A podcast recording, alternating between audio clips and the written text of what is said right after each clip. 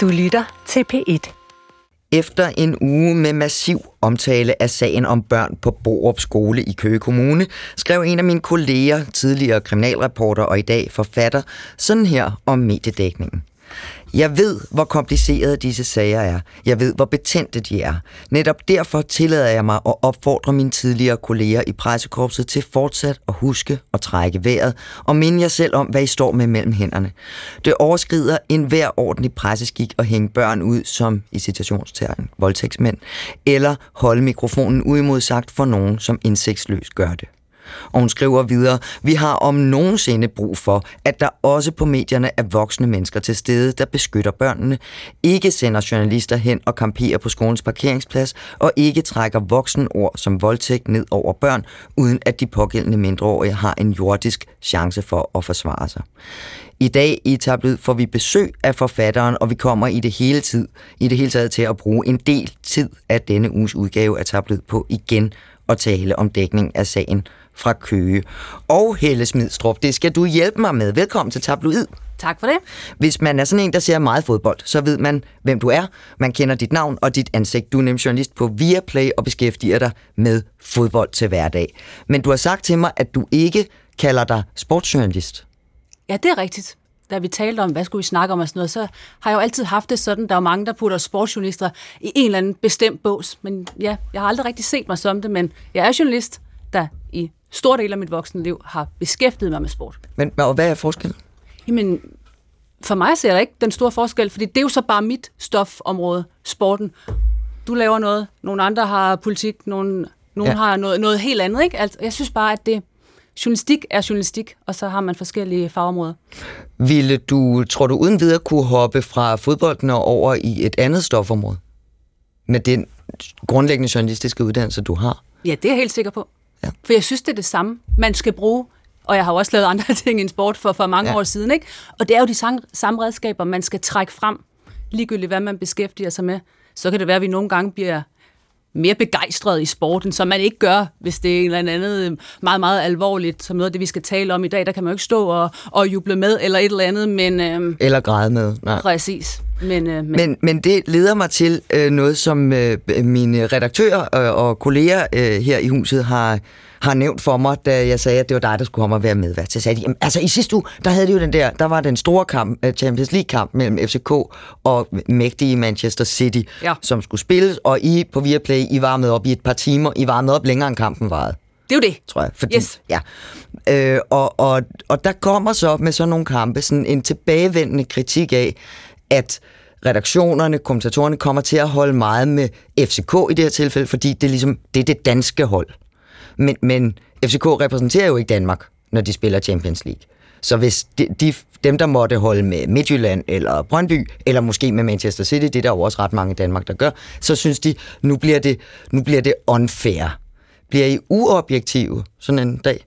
Jeg synes ikke, vi bliver uobjektive, men jeg vil medgive, der kommer en lille bit smule landskampstemning, når der er dansk hold, der er med i Champions League og skal op imod måske verdens bedste hold. Så jeg holder ikke som sådan med nogen, men øh, vi håber jo, det går danskerne godt. Det skal vi da være ærlige at sige. Men der er jo også øh, i, i forhold til, til spillerne, dem I har med at gøre, det er dem, du står og interviewer, jo også sådan en Øh, tendens til, enten så er man fuldstændig vanvittigt begejstret, når, når en sportsstjerne, det kan være en fodboldspiller, det kan være en cykelrytter eller en tennisspiller, øh, opnår resultater og gør det godt øh, som, som man vel også som reporter på en eller anden måde skal balancere. Kan du, kan du undgå at blive total fan på sidelinjen? Ja, det synes jeg godt, jeg kan. Jeg synes faktisk, det er ret vigtigt, at man ikke bliver fan, og det, øh, det er jeg ikke. Selvom man godt kan være med til at hylde en, en sportsperson, der har gjort et eller andet stort, eller hvis FCK, som jo tidligere har gjort det rigtig, rigtig godt øh, i Champions League, når de gør det godt, så kan vi jo godt ride med på det. Man kan godt sige tillykke. Man kan godt sige tillykke. Godt gået, Marker, ikke? Men, ja. altså, men vi skal ikke være fan. Jeg skal i hvert fald ikke være fan som journalist. Så har vi nogle eksperter, tidligere fodboldspillere, de kan måske gå lidt mere med over som ja, for slags... det er jo øh, typisk nogen, som, øh, det trækker jo også på, nogen som kender de forskellige klubber indefra, og som, selv, og som har den meget store kærlighed og begejstring til sporten. Men de må godt, det er noget andet med jer. Ja, det synes jeg. Jeg synes, der er en forskel. Det er også derfor, de nogle gange, de der eksperter, synes jeg, bliver lige lovlig øh, journalistagtig. Nu tager du din journalisthat på, siger de til mig. Hvis, fordi jeg, jeg synes jo, at jeg skal ikke være fan. Jeg skal være journalist, selvom vi godt må øh, være begejstrede, når der er store begivenheder. Det er jo også vores arbejde. Helle Smidstrup, øh, du må sådan set godt sige, hvad du mener nu, når du er medvært i tabloid, men, men det handler jo altså om journalistikken, og ikke så meget om selve sagen, og vi holder heller ikke med andre end journalistikken jo i det her program. Øh, sidst i programmet skal vi tale om en stor politisk historie, som øh, landede i denne her uge, nemlig den længe ventede rapport fra det såkaldte svareudvalg om CO2-afgifter til landbruget. Men først skal vi som sagt til den svære historie fra Køge om skolen i Borup. Så velkommen til Tabloid. Mit navn er Marie-Louise Toksvig.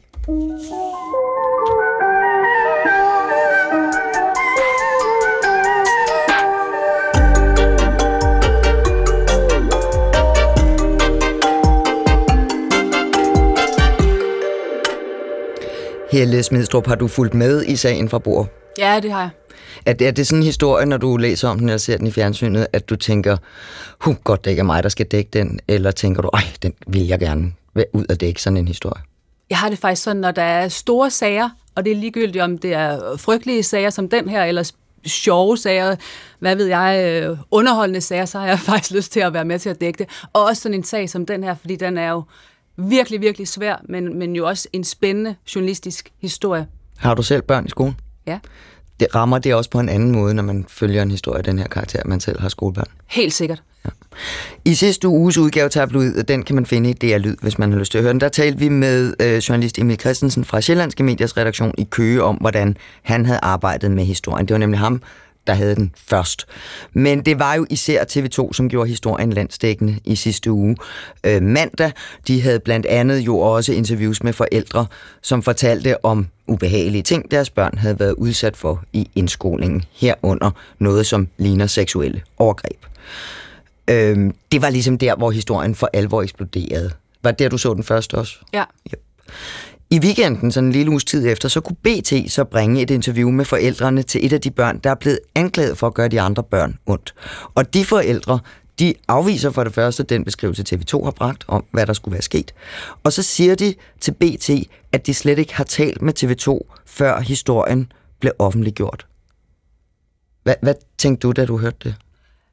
Det synes jeg selvfølgelig umiddelbart var ærgerligt for TV2's øh, historie, fordi der kom lige pludselig et andet øh, aspekt af historien, som man jo ikke lige havde fået med, da man havde læst TV2's historie og ligesom havde den som, som den sandhed, der nu var på det tidspunkt. Ja, og jeg tænkte også, at det der, det, det er da noget under noget ikke at høre begge parter, om man så må sige, hvis man kan tale om det. Altså det er vel sådan en rimelig grundpr- grundprincip, at vi skal, vi skal tale med dem, der er involveret. Klart. Øh, jeg har undret mig, i, siden jeg læste BT's historie, og derfor så øh, ville jeg jo rigtig gerne have talt med repræsentanter for TV2. Men at de chefer, som kunne udtale sig, det var så specifikt chefredaktør Thomas Funding, øh, han, han kunne simpelthen ikke være her torsdag eftermiddag, hvor vi sidder og optager øh, den her udgave af tabloid. Så jeg har talt med ham i telefon tidligere i dag, for at spørge ham, hvordan man kunne bringe en historie om overgreb uden at fortælle, øh, uden at tale med forældrene til det barn, der bliver anklaget for det. Og Thomas Funding, han svarede sådan her. Det har vi ikke, fordi at øh, den historie, vi laver øh, først, og der er blevet lavet rigtig mange historier siden, både af os og andre, men den første historie, der kommer fra vores hånd, det er en kritik af skolen og af kommunen, af deres håndtering af de her sager, og derfor vælger vi at forelægge for skolen og kommunen, og ikke for børnene, altså det vil så sige forældrene til de her børn. Men man kunne jo have hørt deres side af sagen. Forældrene siger jo til BT, at de beskyldninger, der rettes mod deres barn, ikke passer.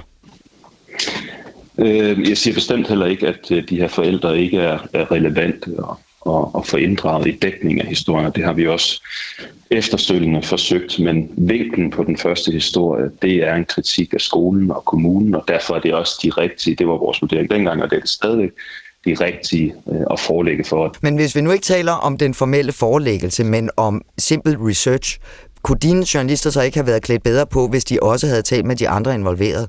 Jamen igen, altså de andre forældre er selvfølgelig, eller de andre forældre, forældrene til de her børn er selvfølgelig relevante og, og få kontaktet og talt med. Øh, og det forsøger journalisterne så også i dagene efter, øh, desværre uden at, at, at forældrene vil, vil medvirke. Øh, så, så selvfølgelig er det relevant at tale med dem, og selvfølgelig havde det ikke skadet den oprindelige artikel og, og have talt med de her forældre. Men det ændrer ikke på altså den, den snævre diskussion omkring, hvorvidt hvem skal der forelægges for sådan rent presseetisk der mener jeg, at det er skolen og, øh, og kommunen øh, med den vinkling, som historien har. Det er en massiv kritik af skolen og kommunens håndtering eller mangel på samme ifølge de her forældre af den konkrete, øh, af den konkrete sag.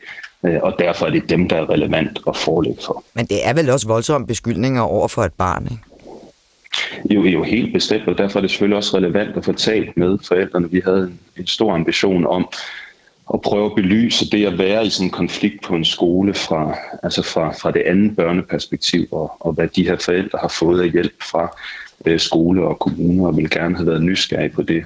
Øh, desværre kunne vi ikke, øh, altså kunne vi ikke øh, for forældrene, og det er jo helt sikkert, altså helt åbenlyst deres valg, om de vil være med eller ej, øh, men, men belyse det. Øh, så, så, så selvfølgelig er det, er det en, voldsom, øh, en voldsom beskyldning, der kommer mod, øh, mod deres børn. Og de anerkender også, som jeg forstår BT's dækning, at der er foregået noget, som ikke burde være foregået, øh, uden at der så bliver gået i yderligere detaljer omkring det i BT's artikel. Men, men hvis I også gerne ville tale med dem for at belyse situationen fra alle sider, så kunne man jo godt have, have talt med, altså kunne man have ventet med at offentliggøre. Så man kunne godt have fået al sin research på plads, og så sagt, at den første historie handler om kritikken af skolen, den anden historie handler om den, så man havde talt med dem, før man går ud med den første historie. Nej, det siger jeg synes stadigvæk. Jeg mener stadigvæk, at historien står. Altså, der er stadigvæk foregået ting på den her skole, og det ligger der jo underretninger, og der ligger lægelige rapporter og vidnesbyrd på, som ikke burde være foregået. Det anerkender, som jeg forstår det, forældrene til de børn, der har begået de her øh, handlinger, sådan set også, at der er foregået ting, der ikke burde have været foregået. Øhm, så historien står stadig, men selvfølgelig, det havde ikke skadet historien, hvis vi har forældrene med i den første, men jeg mener ikke, at vi presseetisk skal forelægge for dem for at udkomme med det når I kun har talt med det, man kunne sige var den ene part i den konflikt, som er mellem børnene, er der så ikke en risiko for, når I vinkler og fortæller historien, at, at dine reporter kommer til at optræde som en slags ambassadør for den ene forældregruppe? Det er deres sag, man fører i medierne. Det er klart, altså forstået på den måde, at det selvfølgelig er en kritisk vinkel på skolen, øh, formuleret af de her forældre. Kan du ikke godt forstå, hvis de forældre øh, børn, til børnene, det handler om, føler, at det her også er en kritik af dem? At, de at de synes, det handler om dem, uanset at I synes, det handler om kommunen eller skolen? Jo, jo, men altså, de vil jo også rigtig gerne have talt med de her forældre. Vi har også forsøgt at få fat i dem, og, og ligesom få beskrevet deres side øh, af historien. Men, men først så... efter den første historie er kommet ud? Korrekt, og ja. det har de så ikke haft lyst til at medvirke til. Kan du forstå det? At de ikke vil medvirke. Mm. Oh, jamen, du, det, jeg tror, de står i en rigtig svær situation, og det var egentlig også noget af det, vi gerne ville, ville prøve at beskrive. Altså, hvad gør man egentlig som forældre i en situation, hvor ens børn har, har gjort de her ting? Altså, hvad, øh, altså hvad, hvad stiller man egentlig op som forældre? Hvad er det for en hjælp, man har brug for for skole og kommune? Øh, så, så selvfølgelig står de i en svær situation. Selvfølgelig har de som udgangspunkt ikke lyst til at udbasionere, tænker jeg, det til, til offentligheden. Så, så selvfølgelig forstår jeg, at det kommer med, med en del overvejelser, om man vil stille sig frem. Øh, men ikke desto mindre vil vi jo selvfølgelig gerne have talt, dem for, have talt med dem for at få de sider af historien med også. Men, men tror du ikke også, at deres vanskelige situation er blevet yderligere vanskeligere af mediedækningen? Jo, men hvad var alternativet, at vi ikke havde dækket det? Altså, Nej, at de havde talt med dem, før I gik i gang med mediedækning. Den offentliggørelsen. Jo, men altså historien var jo sådan, altså prøv igen, historien var jo ikke om, om det her, det var sket. Altså historien var, at der var nogle forældre, der havde sendt et bekymringsbrev til, øh, så vi kan huske skolen eller til ministeren om det. Øh, og, og grundlæggende ikke følte, at den her skole var i stand til at håndtere den her situation. Og det var den diskussion, vi gerne ville ind i. Så den havde vi jo dækket under alle omstændigheder. Hvad tænker du om svaret, Helle Smidstrup? Giver det mening for dig? Nu ved jeg, at vi får nogle refleksioner, der nok gør os alle sammen klogere lige om lidt, men jeg vil faktisk give funding så meget ret, at da jeg læste den her lange øh, historie, den allerførste, som TV2 kom, kom frem med, så læser jeg den altså også som en kritik af skolen og af kommunen, og nogle forældre, der har prøvet og prøvet og prøvet, og det er først i det øjeblik, hvor der er nogle, nogle medier, der tager det op, at der faktisk bliver handlet øh, på det. Så, så ja. Men, men hvis, det var, hvis det var dit barn, som, som nogle andre forældre beskrev, sådan som børnene her bliver beskrevet, vil du, altså lidt det, jeg også spørger Thomas Funding om her, altså det kan godt være, at I synes, at det handler om kritik af skolen, men, men hvis det var mit barn, så ville jeg altså også føle, at det handlede om mig, eller om, om mit barn. Og det må være forfærdeligt, og det må være virkelig forfærdeligt for, for de familier, for, for dem, der, der er med i den her BT-artikel. Det anerkender jeg helt vildt.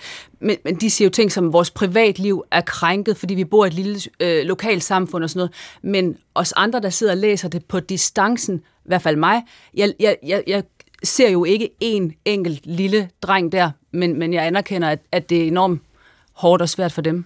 Jo, sådan helt det grundlæggende princip om faktisk at komme til ord, det er vel egentlig det, det kredser om her, ikke?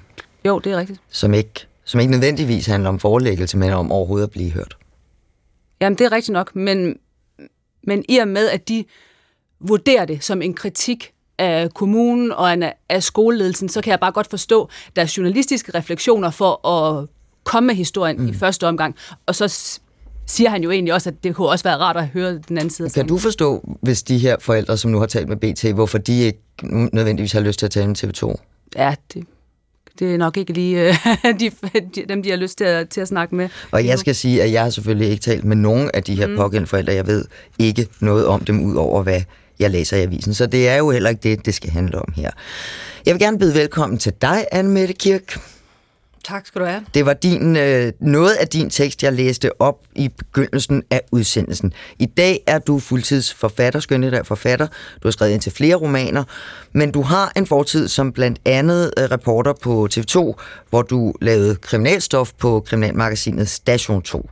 Det er dig, der skriver, at du øh, vil opfordre dine kolleger til at trække vejret, og som du skriver minde jer selv om, hvad I står med mellem hænderne man, man kan sagtens læse, at du er øh, ikke begejstret for dækningen, for nu at sige det mildt. Hvad er det, du sådan helt overordnet synes er problemet?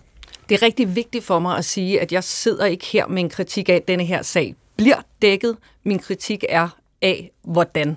Og jeg sidder heller ikke med sådan en rive, der flår ned i samtlige medier, men jeg har oplevet så eklatante fejl, Øhm, blandt andet nu nævner øhm, min, min gamle gode kollega på TV2 øhm, Funding, at der ligesom var vinklet øh, på det her. Og der vil jeg bare lige læse rubrikken op, som lyder, små skolebørn udsat for voldtægt og overgreb af andre børn. Vi har en underrubrik. Det var den historie, der var på øh, første 0, kl. Klokken 06.00 om morgenen. Og det er rubrikken. Under rubrikken går også på, hvad børn har gjort, og vi har også, at den starter med et af de formodede ofre, som øh, kommer med et øh, gengivet citat. Nede i teksten står der også, det skulle nemlig vise sig, at barnet i mere end et år var blevet udsat for flere voldtægter af en jævnaldrende dreng. Der er ikke vinklet på kritik af nogen kommune eller øhm, af øh, skoleledelsen i det. Og så vil jeg sige, så tåbelig naiv er vi vel heller ikke, at lige så snart der står børn og voldtægt, så går man ned og læser noget, noget helt andet. Noget, der handler om kommunen. Nej. Og jeg sidder ikke bare som du ved, som mig. Altså denne her artikel, som er den, som Funding også taler om, og den, der starter det hele, den har jeg jo fået en masse øh, eksperter til at læse igennem. Og der er så mange fejl, at jeg næsten ikke ved, hvor jeg skal begynde. Øh, en af grundene til, at det her interesserer dig, det er jo ikke bare fordi, du sidder der, du har også børn, der går i skole, men, men det er blandt andet fordi din seneste roman, Dobbeltfejl hedder den, den handler om lige præcis det her. Godt nok nogle lidt større børn, men altså skolebørn, tre drenge, hvor der, hvor der pludselig er nogen, der har gjort noget ved nogle andre. Og romanen kredser så om de børn, og især deres forældre, og hvordan de reagerer på det. Og, og du har fortalt mig, at du jo i forberedelsen til at skrive den roman, gik ret journalistisk til værks. Altså, du bedrev en hel masse research. Så synes du, at du har en bedre indsigt i, hvordan man skal håndtere sager af den her karakter, hvis du nu sad over på TV2 stadigvæk, end det, du ser kollegerne gøre? Ja, nu skal jeg jo ikke øh, gøre mig øh, bedre end nogen andre, men den kritik, jeg kommer med, øh, står på skuldrene af et halvt års research, og den står på skuldre af alle de fagpersoner, som jeg både havde kontakt med, mens jeg skrev min roman, alle de familier, der har befundet sig på begge sider af sådan en sag. Det er børnepsykologer, det er politiefterforskere, øh, det er forsvarsadvokater, det er skoleledere. Jeg har simpelthen været hele vejen rundt, og det øh, mener jeg bestemt ikke, at det skal man kunne for at kunne dække en sag som denne her.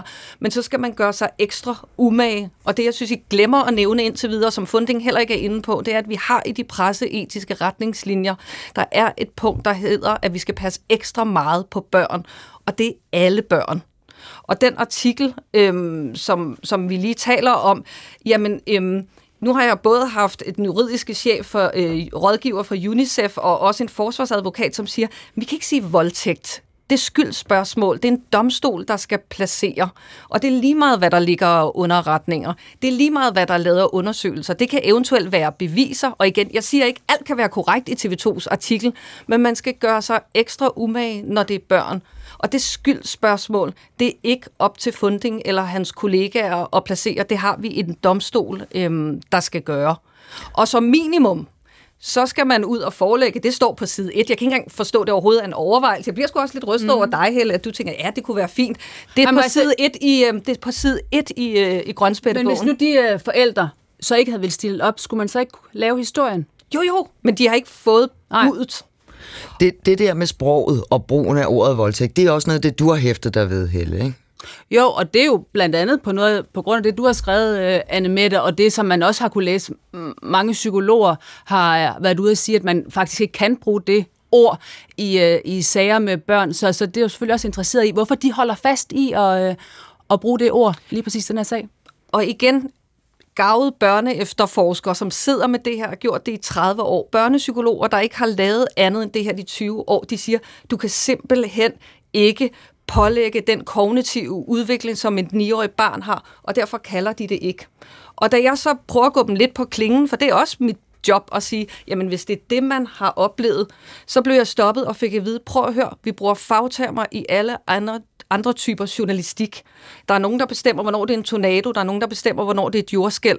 Det er også fagpersoner, der sidder med det, der kan sige, at det niveau er fortsat eller intention, kan man ikke pålægge en 9-årig. Og det skal vi lytte til og ikke agere domstol. Jeg spurgte øh, Thomas Funding, da jeg talte med ham tidligere, fordi Else Midstrup, det havde du sagt, hvis han havde kunne være her nu, så var det især det, du gerne ville spørge ham om, det her med brugen af ordet voldtægt, og hvorfor man vælger det ord, det kommer her.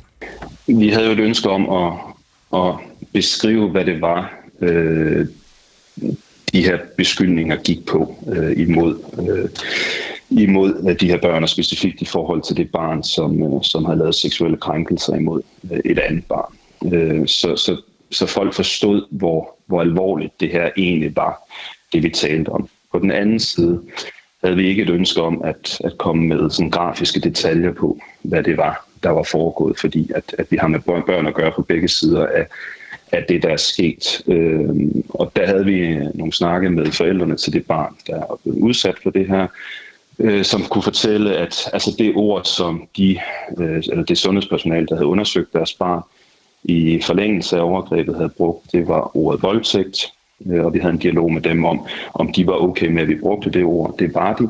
Øh, og så er det det ord, vi ender med at bruge i supplement til ordet øh, seksuelle krænkelser.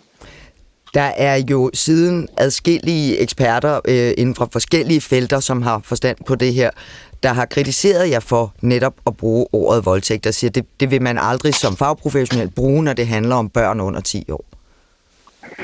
Ja, og det, det synes jeg egentlig er en, en relevant altså reminder ind i det her. Det er selvfølgelig et ord, der skal bruges med, altså med meget stor omtanke og, og, og, øh, og overvejelse. Øh, og, og det mener jeg egentlig også, vi har gjort. Jeg synes, den første artikel, vi kommer med, står det nok en anelse for konstaterende, øh, når vi bruger ordet, og vi misser i den sammenhæng ligesom at få forklaret, hvorfor er det, vi bruger det her ord. Fordi hvis det ikke er det ord, vi skal bruge, hvad, hvad er det så for et ord? Øh, alternativet har nok været noget seksuelle krænkelser, altså sådan en mere generisk overordnet betegnelse, og det vil jeg føle. Synes du ikke, det er rigeligt, Thomas Funding? Nej, det synes jeg faktisk ikke, det er. Fordi det dækker over en, øh, en bred vifte af ting, der kunne være sket med det her barn.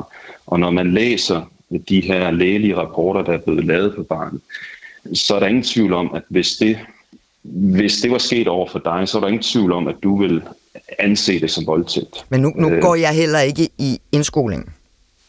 Nej, men jeg prøver bare at forklare... Og, og, det her, og jeg det tænker, og, det, og vi, det, det vi forholder os til, det er, at de involverede er små børn, altså under 10 år gamle. Ikke? Men, hvis jeg, men hvis jeg bruger et ord som seksuelle krænkelser, så hvad, hvad dækker det så over? Hvad er det, du forestiller dig som modtager det journalistik, øh, at det drejer sig om? Det, det kan være alt muligt.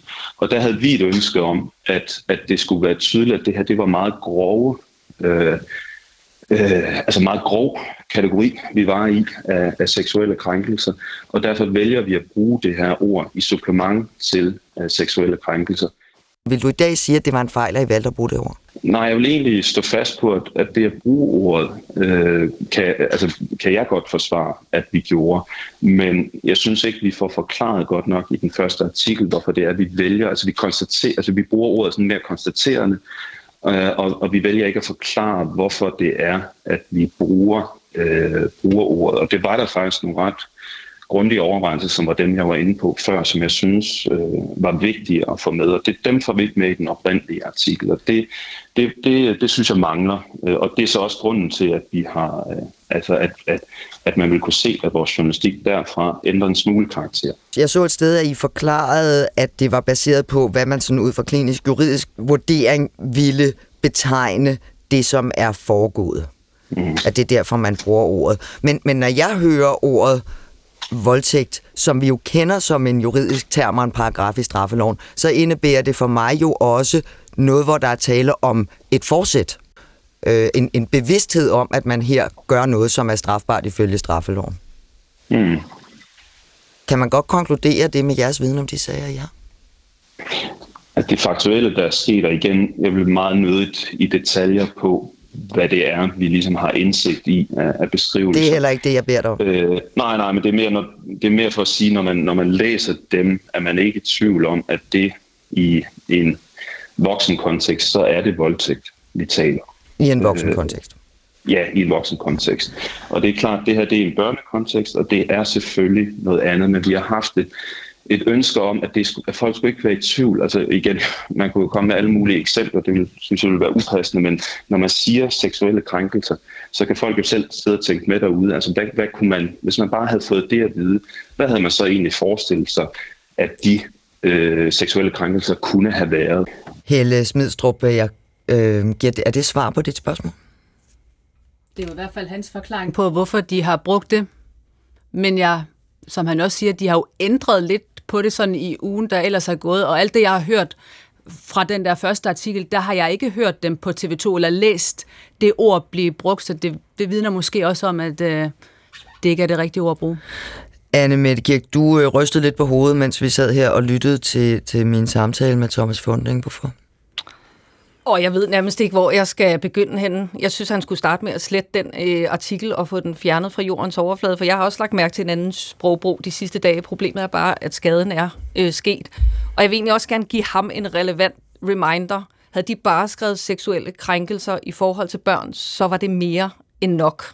Øhm, lige så snart du er inde og sige voldtægt, og han mener, det er ved at have læst øhm, nogle undersøgelser, så er jeg også bare nødt til at sige, at det er heller ikke, og der har jeg også været en masse på Center for Seksuelle Overgreb, de udfærder en rapport, og så er det stadigvæk en domstol, der dømmer. Det er ikke Thomas Funding.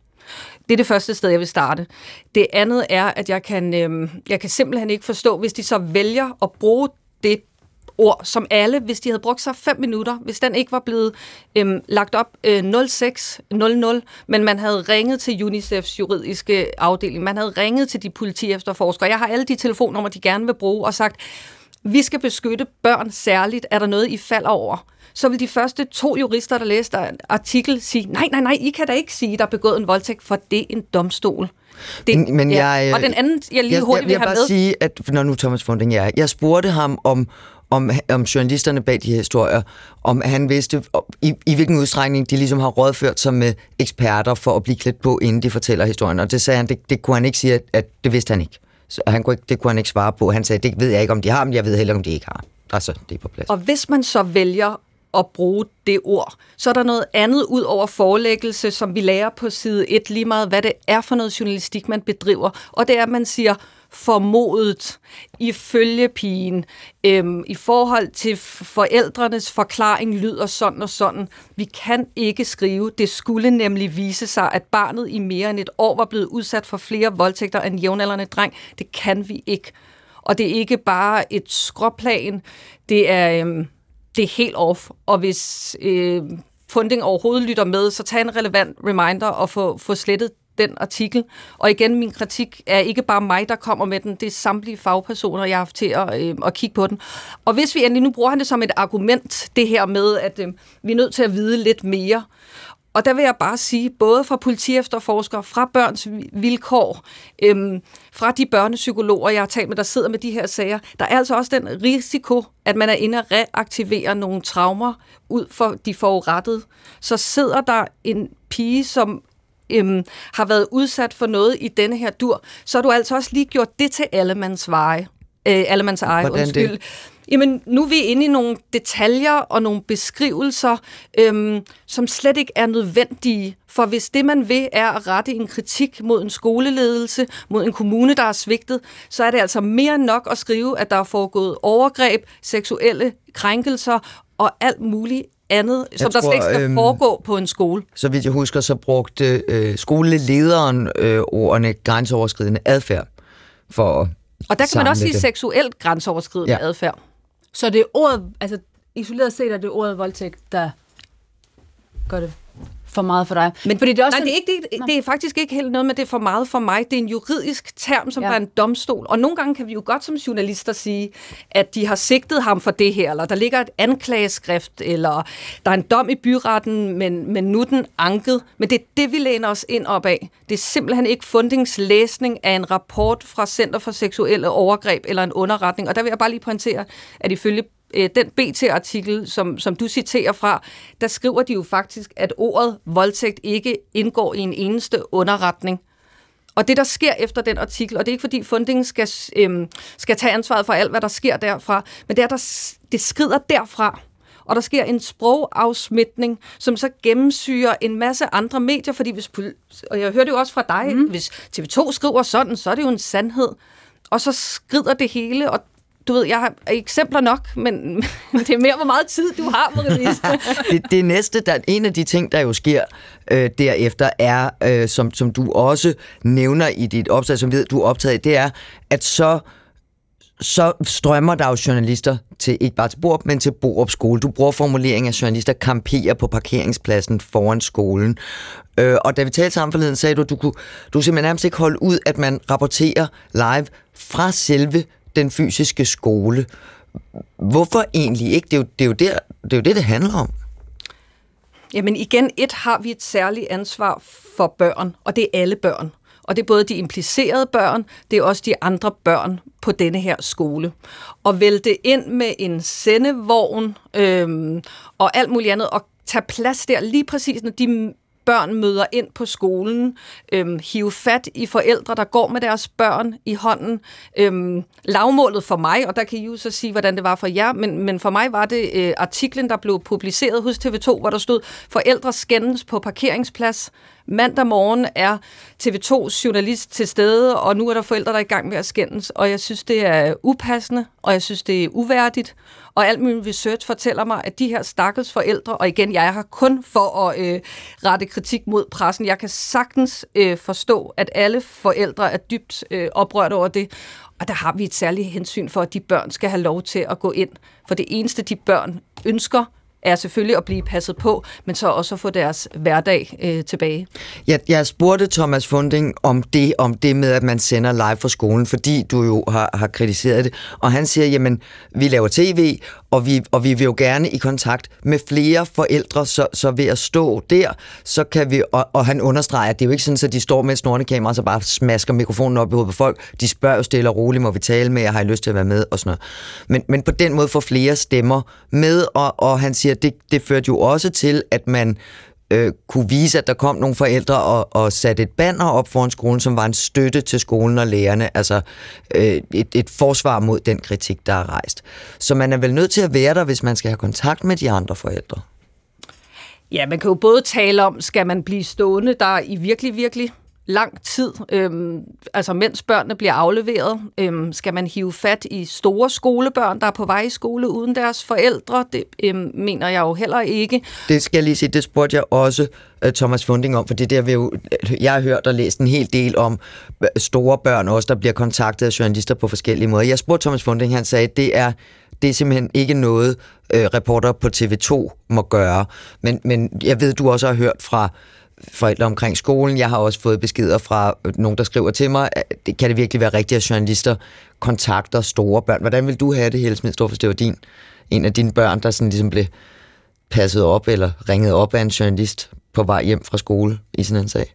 Så vil man selvfølgelig have det. Det er jo vildt ubehageligt at prøve at opleve. Jeg synes, at jeg sidder også og bliver meget klogere af at høre det her, fordi min opfattelse, når jeg har siddet og set alt fra TV2, meget af det i hvert fald, læst alle deres artikler, har virkelig været, at de har været super, super lødige. Og det er jo også, fordi man har den der journalistkasket på, som lige bliver udfordret af det, du siger, Anne Mette.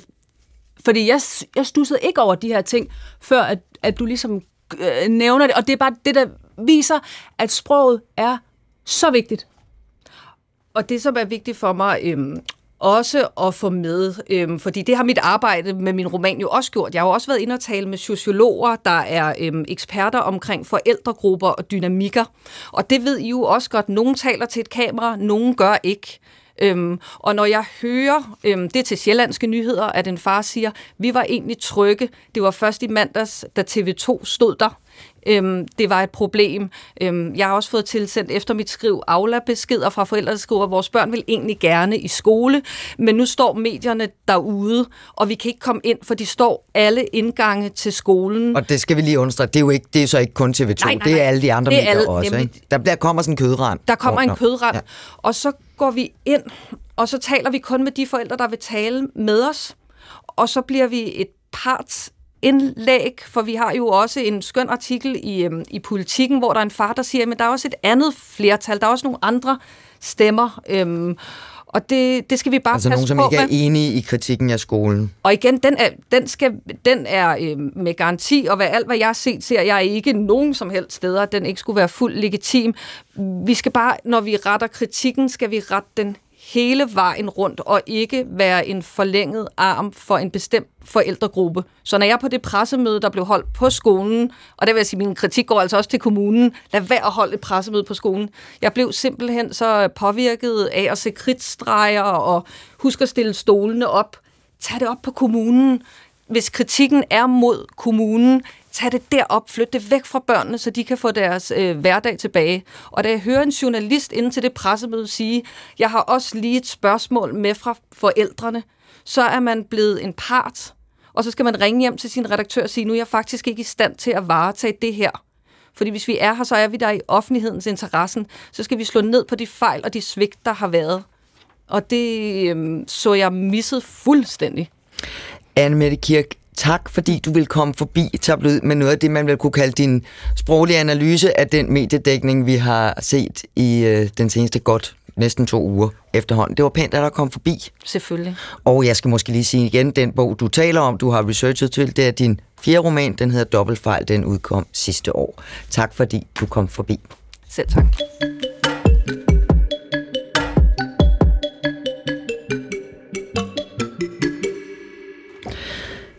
Helle Smidstrup, vi forlader Borup nu, og lige om lidt, så skal vi tale om politik. Men inden vi skal det, så, så har jeg lyst til at spørge dig om noget, jeg har tænkt over med dit arbejde. Ja. Det der med at, øh, at varme op til en fodboldkamp. Det er jo en helt særlig disciplin, I kan i din branche. Hvor længe varmede I op til kampen sidste uge, øh, FCK Manchester City? Et par timer? Der var to timer, ja. ja. Jeg har tænkt over, hvad, hvad det egentlig er opgaven der. Hvis det ikke kun er noget med at stå og holde med, hvad er det så faktisk, I skal der? Vi skal jo i hvert fald klæde seerne på til det, de skal ind og se, og det, de mest skal se, det er jo den sportsbegivenhed, som kommer til at foregå, selvom at os journalister synes, det er rigtig vigtigt, når vi har vores optagsudsendelser, så skal der spilles en fodboldkamp, og der skal seerne jo selvfølgelig vide, hvad de skal se, hvad der er på spil, hvad er det for nogle historier i historien, der, der gemmer sig. Så det er jo sådan det primære, at vække folks nysgerrighed. Klæde os på til at vide, ja. vær opmærksom på ham der, for han er blevet rigtig hurtig, og den der målmand, han hænger lidt med det og sådan noget. Den Selvfølgelig. Ja. Mm. Fordi den der disciplin at varme op til noget, den er jo i den grad også glidet over i den politiske journalistik. Så, så der bliver, et er, når der er en valgaften eller den slags, men også, nu skal der være et stort pressemøde, eller vi forventer en, en øh, regeringsrokade, eller så varmer øh, øh, de politiske journalister også op øh, i timevis. Er det det samme, synes du, når du ser det? Er det så det samme slags arbejde, som du laver? Det minder i hvert fald øh, ret meget om det på lange stræk, tror jeg. Altså, ja, ja, det, øh, det er som om, at nu skal vi virkelig klædes på til den her begivenhed. Der kommer til at ske noget spændende lige om lidt, og I skal i hvert fald ikke slukke, fordi nu bliver det snart godt. Men typisk så ved vi jo i hvert fald, at der skal spilles en fodboldkamp, som jo alt eftersom kan være interessant at se, uanset hvordan den ender. Altså, når, i det du laver. Der er mange, der ikke kun er optaget af resultatet.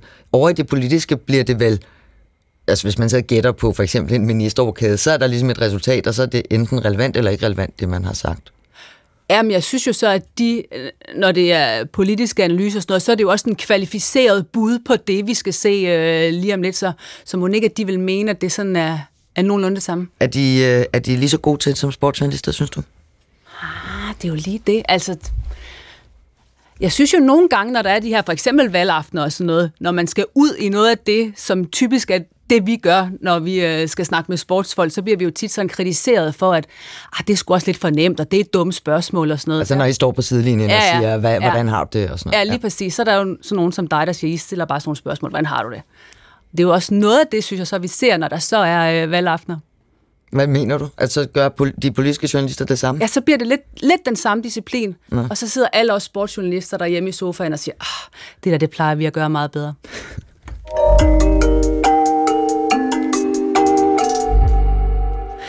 Der var varmet op i ganske overordentlig lang tid, og der blev også varmet ned, tror jeg, at man kalder det, på den nyhed, vi skal se på nu. Den landede onsdag morgen og fyldte hele fladen onsdag.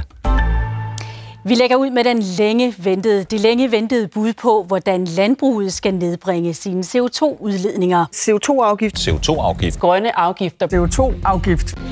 TV2 Bornholm. God aften. Danmark skal reducere sin CO2-udledning. Anbefalinger til en CO2-afgift. CO2-afgift. Ja, så kan vi sige velkommen til to timers orientering, og det er i dag en helt særlig udsendelse. Ja, begge timer kommer til at handle om CO2-afgift på landbruget, for i dag kom en ekspertgruppe med tre forskellige modeller til, hvordan min kollega Christian Jeppesen havde samlet den her lille buket af omtalen onsdag, altså om rapporten fra det såkaldte svareudvalg, der fremlagde øh, de muligheder og konsekvenser, der er i forbindelse med den CO2-afgift, som regeringen har varslet, at landbruget skal betale. Var det en historie, der fik dig til at sidde klistret til skærmen hele dagen, Helle? Jeg så faktisk det der pressemøde, og øh, de forskellige modeller for det, og det var lige med at holde sådan tungen lige i munden for at finde ud af, hvad det, hvad det egentlig var, man sad og, og skulle følge med i. Ja, og, og en af de ting, jeg, jeg tænkte over, det var, at det her egentlig en landbrugshistorie, eller er det en klimahistorie, eller er det en politisk historie, eller en økonomisk historie? Hvad er det egentlig for en historie? Og så tænkte jeg, at hvis der er nogen, der er interesseret i det, så må det jo være et medie som Nordjyske, fordi det, vi skal jo for eksempel til Nordjylland, hvis øh, sådan nogle københavnerjournalister som mig skal dække noget med landbrug. Men Karen Keinicke, chefredaktør på Nordjyske. Velkommen til Tabloid. Mange tak. Da jeg, øh, da jeg tjekkede ind på Nordjyske site onsdag, så synes jeg faktisk ikke, at den her historie onsdag eftermiddag fyldte særlig meget. Nej, altså jeg, jeg synes egentlig, at vi dækkede det øh, som på det, et, det niveau, vi havde aftalt, og på det niveau, som jeg også synes, det skulle dækkes. Vi øh, havde det, det, man kalder en live-blog, og vi tog op med sitet mens, øh, pres, fra pressemødet, mens øh, det stod på. Og vi har også bragt øh, to øh, opfølgende artikler, sådan lidt grundigere opfølgende artikler, øh, som vi har lavet på vores øh, redaktion i Aalborg, og så har vi også øh, skrevet videre om det. Mm. Men øh, du har da ret i, det er jo ikke noget, vi, øh, det er jo ikke sådan, at vi går øh, i breaking gult. Øh, eller, eller som orientering, som, som øh, fyldte øh, to timer på P1 i går eftermiddag. Altså den, den historie, der lå øverst, da jeg først kommer ind på, på Nordjysk, der sådan først på eftermiddagen onsdag, det er en historie om, hvor meget man kan forvente, at priserne på kød og smør vil stige, alt efter hvilken ja. afgift, der bliver besluttet. Det er en historie, som, som også har været i flere medier. Det er jo en forbrugerhistorie. Ja, men, og det passer, synes jeg passer rigtig, rigtig godt ind, tror jeg, i de, den historie, som nordjyderne nok også var mest interesseret i, og måske også mange andre danskere. Øh, fordi jeg kan da godt afsløre for dig, Marie-Louise, at øh, vi er faktisk ikke, vi er ikke kun øh, folk øh, i landbruget, øh, alle sammen beskæftiget i landbruget i, i Nordjylland. Øh, der er også folk, der ikke har halv i træskoene, øh, også, øh, også i Nordjylland. Og øh, hvis man ser på, øh, på erhvervet, hvor stort det er, altså hvor mange landmænd, der bor i Nordjylland, så er øh, landmandserhvervet jo, hvis man tæller på øh, sådan, øh, folk, øh, hoveder, så er det jo ikke særlig mange, og det gør sig jo også gældende i Nordjylland, hvor øh, der er landbrug... Så, så der, er ikke, der, er ikke, der er ikke særlig mange læsere øh, i det? Er nej, det det, du siger? Nej, altså det er det, jeg siger. Vi kan ikke, øh, selvom vi, vi ville, det vil vi heller ikke, øh, så kunne vi ikke være et øh, landbrugstidende, fordi det var der slet ikke nok nordiske landbrug til at, landmænd til at få, få, få til at kunne give en forretning. Så når vi, øh, når vi skriver historie, så, øh, så, så prøver vi at ramme det, som interesserer nordjyderne bredt, og der tror jeg, at ligesom de fleste øh, andre i, i landet, så, så øh, tænker man i hvert fald på sådan nok to ting, når det her kommer. Man tænker på, hvad betyder det for min økonomi? Og så tænker man, hmm, hvad betyder de her forskellige modeller, som det jo handlede om, hvad betyder de for, for klimaet? Men, så men, det er jo også de to, øh, de to vinkler, vi prøvede at, at, øh, at lægge os på. Ja, og jeg, jeg tænker, du hørte hvad, det spørgsmål, jeg sådan stillede ud i rummet her øh, til, til Helle Smidstrup før, nemlig, mm. at, er det en forbrugerhistorie, er det en politisk historie, er det en landbrugshistorie, er det en erhvervshistorie, er det en klimahistorie? Hvad synes du? Jeg synes, den rummer det hele. Øh, men for os, der er den mest en forbrugerhistorie og en klimahistorie. Og så er den også en erhvervshistorie. Og så prøver vi øh, og øh, lade være med at gå ned ad den vej, som vi journalister nogle gange gør, øh, nemlig at, at gøre det til en politisk øh, mellemregningshistorie. Og det kan jeg godt synes er meget interessant, fordi jeg, jeg er jo sådan lidt politiknørd, men jeg ved jo, at det synes vores læsere faktisk ikke er særlig øh, interessant at høre, høre på, hvilken politiker, der nu synes det ene om sådan en mellemregning, som det jo også er, der kommer i går, fordi det er et udvalg, der, øh, der fremlægger tre forskellige modeller. Øh, og den type historie om politiske mellemregninger, om hvem der siger hvad, om det indtil videre på Christiansborg, det, det ved vi, at vores læsere egentlig ikke synes er så interessant, så den prøver vi altså at lade være med at lave. Men kan Kajnik, da jeg kiggede på Nordjyske i går, fordi du siger jo, at det så til dels er en klimahistorie, men hvordan kunne man læse mm. det på Nordjyske? Fordi jeg synes ikke, det var det, jeg fik så meget af, da Nej. jeg scrollede igennem jeres side egentlig. Nej, og det, jeg ville også øh, ønske, at vi havde fundet en bedre måde at, og, øh, på en eller anden måde klargøre det øh, Øhm, til vores i godsøjne forsvar, vil jeg sige. Der er jo ikke så meget nyt i klimavinklen, der kommer frem i går. Vi prøver øh, at fremlægge, vi har lavet en grafik med, hvordan de her tre øh, forskellige modeller, de virker, som, øh, som du også var inde på, så var, så øh, var det svært øh, at sådan forstå også øh, øh, sådan at øh, få øh, nuancerne med i det. Så der har vi prøvet at lave en grafisk øh, fremstilling af, hvad det egentlig var, de tre modeller, de indebar for CO2-aftrykket. Øhm, og altså, vi kom ikke op med den øh, helt nyskabende klimavinkel, øh, og jeg synes, det er svært. Og det kan jeg jo også se, at vi, vi kæmper med andre steder i medierne, det her med, hvordan får vi beskrevet det, så folk også synes, det er rigtig spændende at læse om øh, og bliver optaget af det når vi først har forklaret det en gang, de store altså CO2-målene, hvorfor de er sat, hvad de er sat efter osv., øh, så, øh, så har vi, vi har også svært ved at finde den gode vej ind i de historier. Og jeg tror, det interesserer, øh, øh, men det skal formidles på den rigtige måde, og der synes jeg godt, øh, der vil jeg godt lægge mig fladt ned og græde ud ved jeres skuldre og sige, der har vi sgu heller ikke fundet øh, modellen endnu i Nordjylland, hvordan, øh, hos Nordiske, hvordan vi, øh, vi laver den type historier, så, så øh, vi har læserne med hele vejen. Jamen spar på tårne, fordi I havde jo faktisk også nogle politikere med i, i, i løbet af onsdagen i den her live-blog, du omtalte før.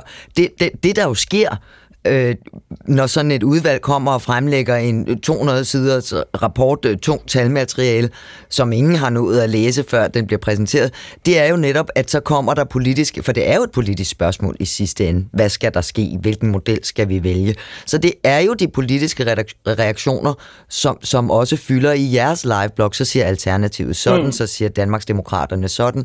Så, ja. Altså, det, det er jo det er jo vel det, der er at fortælle den dag, eller hvad? Det er i hvert fald, øh, jeg synes, vi prøver at tage den skridtet videre og sige livebloggen. Jeg tror, øh, og det kan vi også se på vores tal, at det er, øh, det er de få, der, der sidder og læser øh, med øh, i livebloggen sådan en dag. Det er ikke, det er ikke øh, vores top sellers på Nordiske DK den dag og mest læste historie.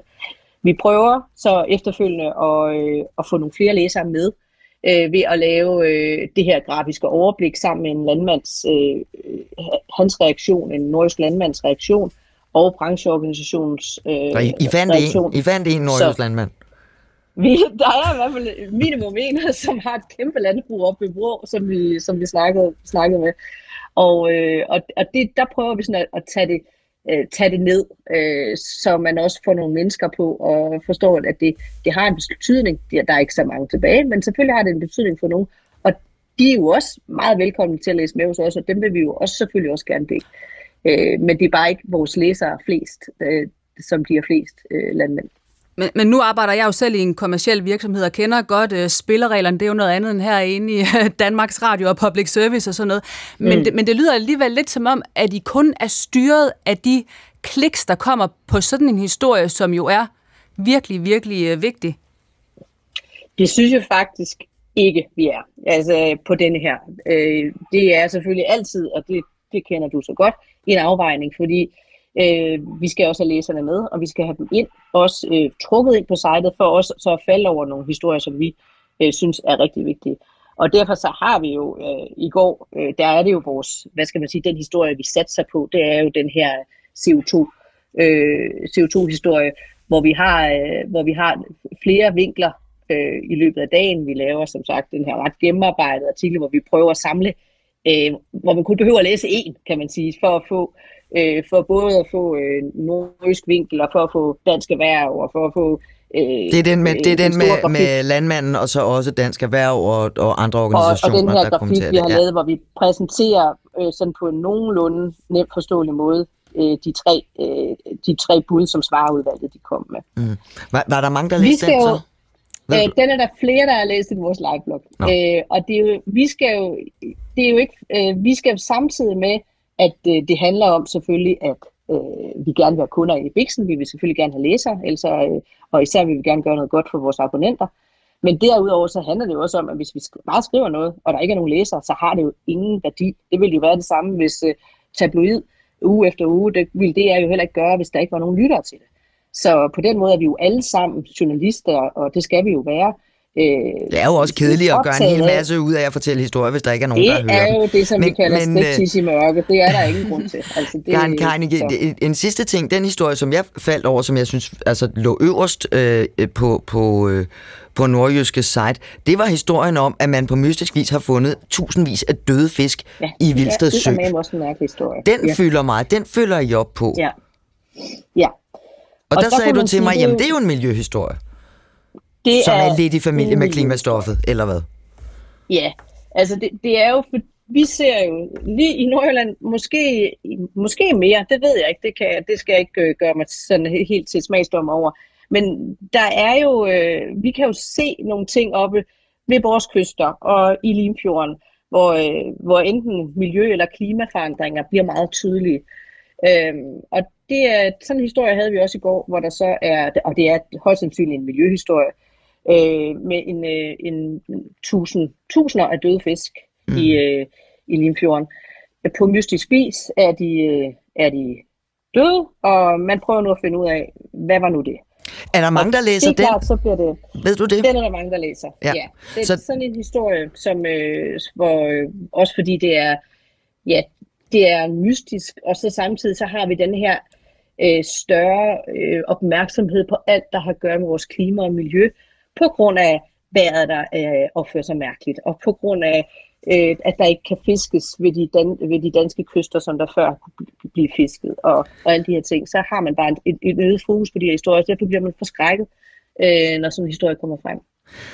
Tak, Karen Kreinicke, for at være med i Tablet i dag. Det var pænt af dig at øh, bruge tid på mig. Det vil jeg gerne. God arbejdsløst. Tak skal tak, du have. Hej igen. Hej. Helle Smidstrup, så er vores tid faktisk ved at være gået. Hvad, øh, hvad, hvad er din næste arbejdsopgave? Hvad er næste fodboldkamp? Der er jo en Carabao Cup finale søndag, Marie-Louise. Nå, jamen, hvad, hvad, hvad ved jeg? Liverpool-Chelsea. Ja, og hvad skal du lave så? Der er jeg vært. Nå, der skal du være vært på ja. programmet. Okay, med ja, nogle og så er der eksperter Premier. League og sådan noget, der skal følges til dørs her hen over foråret. Det skal du følge med i. Jeg skal prøve. Ikke? Min næste arbejdsopgave er at lave næste udgave af Tablet sammen med producer Christian Jeppesen. Den kommer om en uge. Mit navn er Marie-Louise Toksvig. Tak for nu.